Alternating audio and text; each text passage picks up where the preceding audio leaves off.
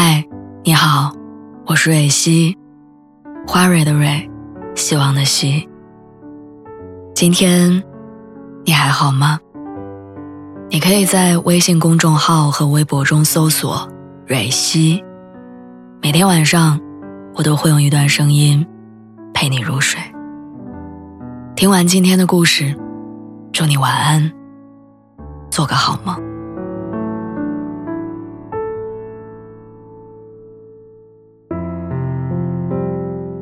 几天前的一个下午，我跟我妈开视频，正巧她在睡午觉，迷迷糊糊的接通了视频之后，她就随手把手机放在枕头旁边，继续闭着眼，懒懒的问我说：“你吃饭了没有呀？”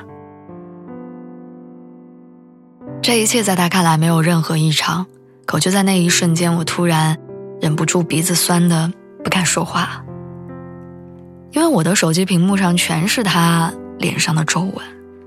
他们比我想象当中还要多，也还要深。然后在那一刻，我突然意识到，妈妈她真的老了。我突然想起不久前手机收到推送，说微信悄悄上线了关怀模式。相比于正常模式，关怀模式的文字更大，色彩更强，按键更方便，更有利于老年人的操作。刚收到这个推送的时候，我根本没放在心上，甚至暗自庆幸，还好我爸妈年轻，还用不着这些功能。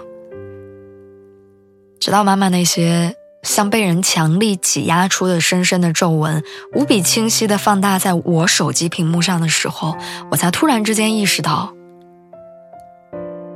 他们早就不年轻了，只是我没注意到。对。年轻人的世界里有太多需要我们耗费心力，大到事业、爱情，小到陌生城市里的一杯网红奶茶、一个热门景点，都有人跋山涉水去追逐。我们总是担心慢一步好机会就没了，慢一步朋友圈里晒的图就跟不上脚步了，但我们从来没有想过，在父母跟时间的这条孤独的赛道上，他们也许等不及了。我姥姥是今年四月份过世的，在那之后，我妈就主动申请把自己的工作时间调成夜班岗。我一直以为她是想要多赚一点夜班的补贴费，直到有一天她因为熬夜生病，我在电话这头吼她：“我把夜班费都给你，你不去了不行吗？”我妈沉默了好大一会儿，然后对我说：“不去不行，如果不去，我一到晚上就会想起你姥姥。”那个时候，我听到这句话，只是觉得姥姥去世了很难过。而今天，当我写到这儿的时候，我再想起这件事儿，才忽然之间后知后觉的意识到，妈妈的妈妈已经被时间彻底偷走了。也总有一天，我的妈妈也会被偷走。而到那个时候，就算我肯拿出大把的时间留给他们。他们也未必能在原地等我。岁月神偷里说：“当你发现时光是贼了，他早已偷光了你所有的选择。”大概我们都这样，在年轻的时候轻而易举的让父母为自己所有的一切让步，后来发现每一天都比前一天更老了一点的他们，才是我们最应该不顾一切去珍惜的。我在网上关注过一个名叫。你是在什么时候意识到他们变老的讨论组？这里面有很多关于爸妈正在变老的细节。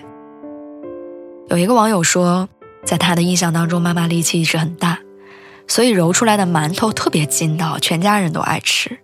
但去年回家过年的时候，发现家里的馒头是买来的，因为妈妈经常关节疼，已经没办法手工揉面了。有人说，以前总嫌弃电子产品不靠谱的妈妈，居然买了扫地机器人，因为她已经弯不下腰去打扫床底和柜子底下了。在《以家人之名》里，李尖尖曾经哭着对朋友讲述，有一次她故意躲在门后给爸爸发短信，问他你在干嘛呀？然后他看见爸爸戴上老花镜。把手机拿到离眼睛很远的地方，一个字母一个字母的敲着手机回他。简单的一句话，李健健的爸爸用了两分钟打完的。作家周大兴说：“如果单从年龄层面上讲，这个世界上只存在三种人：已经变老的人、即将变老的人和终将变老我们总是爱问，为什么他们突然之间就老了？但心里清楚，这个世界上没有那么多突然的事儿，所有那些藏在时间缝隙里的小细节，都曾经暗示过我们的，他们是如何一点点老去的。只是那时的我们忙事业、忙恋爱，却唯独忘了他们。我们能做的，除了争分夺秒的珍惜眼下，没有其他办法。所以你知道你该怎么做了吗？